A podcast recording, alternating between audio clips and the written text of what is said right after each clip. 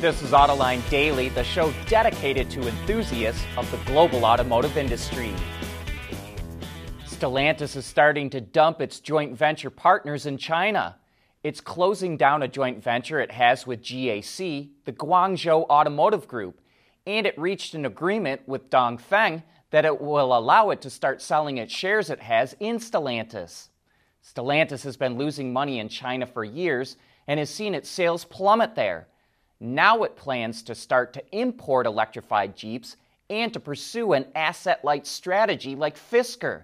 That suggests to us it may hire a contract manufacturer like Magna or Foxconn to assemble vehicles for it in China.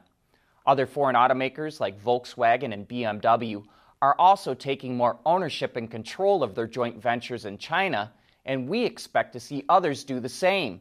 The main reason we say that is the more of the joint venture you own, the more profits you get to keep.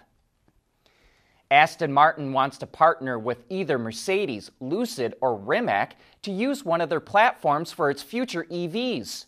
Chairman Lawrence Stroll says Aston will first launch a plug in hybrid version of the DBX crossover next year or early 2024, but it wants to introduce its first all electric model in 2025. And going with Mercedes would be an easy decision. It already owns nearly 10% of Aston and supplies it with engines. But it could collaborate with Lucid because Saudi Arabia's public investment fund is an investor in both companies. And Lawrence Stroll has mentioned coming out with an electric hypercar, so a partnership with Rimac could make sense. We'll see what happens, but Aston plans to have a fully electric lineup by 2030. Everything seems to be in short supply these days, and copper is going to be next on the list. S&P Global warns that a copper shortage is looming and supply won't be able to meet demand or climate goals. Currently, copper costs $7500 a metric ton, but that's expected to hit nearly $11,000 later this decade. Demand for copper is expected to hit 50 million tons by 2035 double what it is today. And based on current trends, there could be a shortfall of 10 million tons by then because there aren't enough new sources to mine. Recycling can help with the supply, but it's said it won't be enough to bridge the gap. At Schaeffler, we pioneer motion.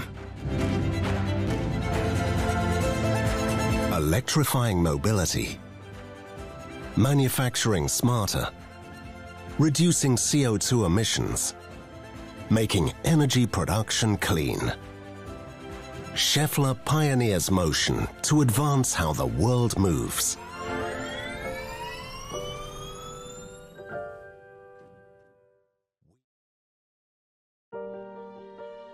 Future of Michigan is extraordinarily bright.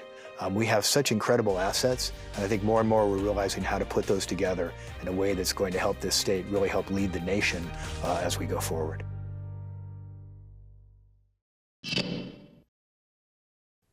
The Hyundai Group plans to take mobility to the skies by 2028 with an electric passenger drone and is leveraging its automotive know how to do it. Its air mobility division, called Supernal, showed off a cabin concept that was created with the help of designers on the automotive side of the group. Not only are the seats and materials inspired by cars, but it features deployable seat storage that resembles center consoles and overhead lights that were inspired by sunroofs. And it doesn't stop there. It also tapped the automotive side to help design the vehicle so that it's easier to manufacture with the aim of making them more affordable. And it's not just looking at electric. The group is developing an air mobility vehicle that runs on hydrogen and hopes to introduce it in the 2030s. But the first goal is to certify the electric passenger drone for commercial use in the US, followed by Europe. And even though most of the world is going electric, I would argue this is the greatest era of piston powered performance vehicles.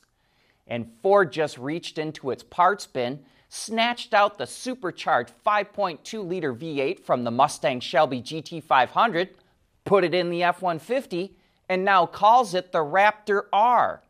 The 700 horsepower truck is meant to allow for, quote, even more extreme off roading. Some of the upgrades have to do with the added torque of the V8, like a new front axle, torque converter, and beefier drive shaft, while others were made to handle the extra weight and make the truck even more extreme.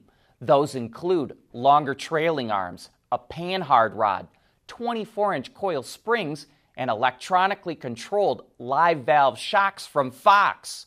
Special details, like the raised hood power dome, help distinguish the Raptor R, which goes into production late this year. Porsche is making the rounds with investors touting its initial public offering, which is expected to happen in the next few months. Some analysts are predicting it could be worth 80 to 90 billion euros, but there's some concern with investors that Porsche will remain too closely tied to VW even after its IPO. And there's also concern that the automaker won't hold its value as well in a recession compared to other more exclusive luxury brands like Ferrari. But for the past five years, Porsche's average operating margin is 16%, and it believes it can deliver high sales volumes along with higher margins.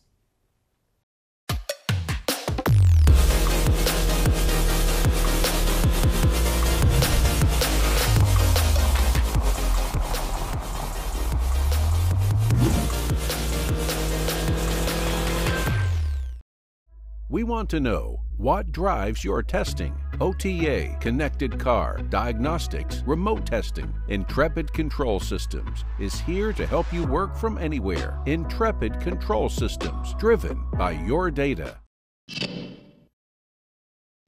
Here's an interesting intersection of technologies.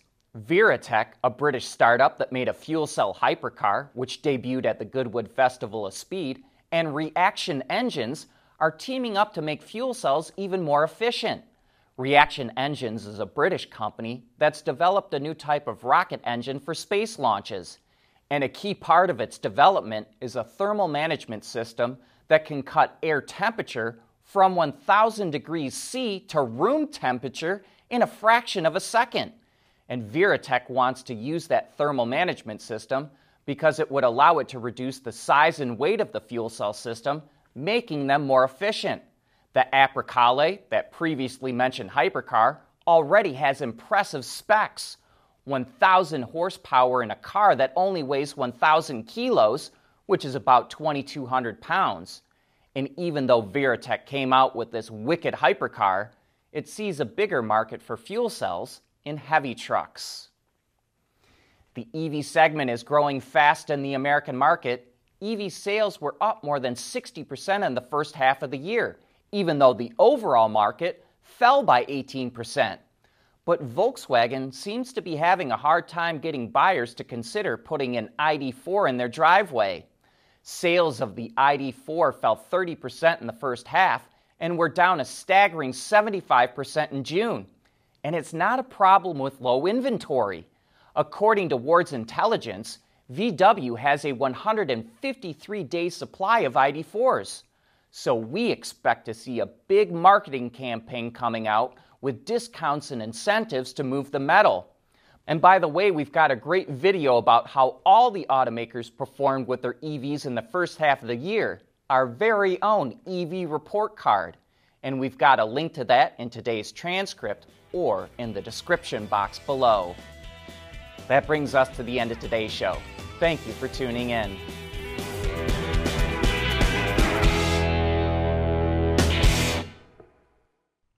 AutoLine Daily is brought to you by Bridgestone, solutions for your journey. Intrepid Control Systems, over the air engineering, boost your game. Schaeffler, we pioneer motion. And by the Michigan Economic Development Corporation.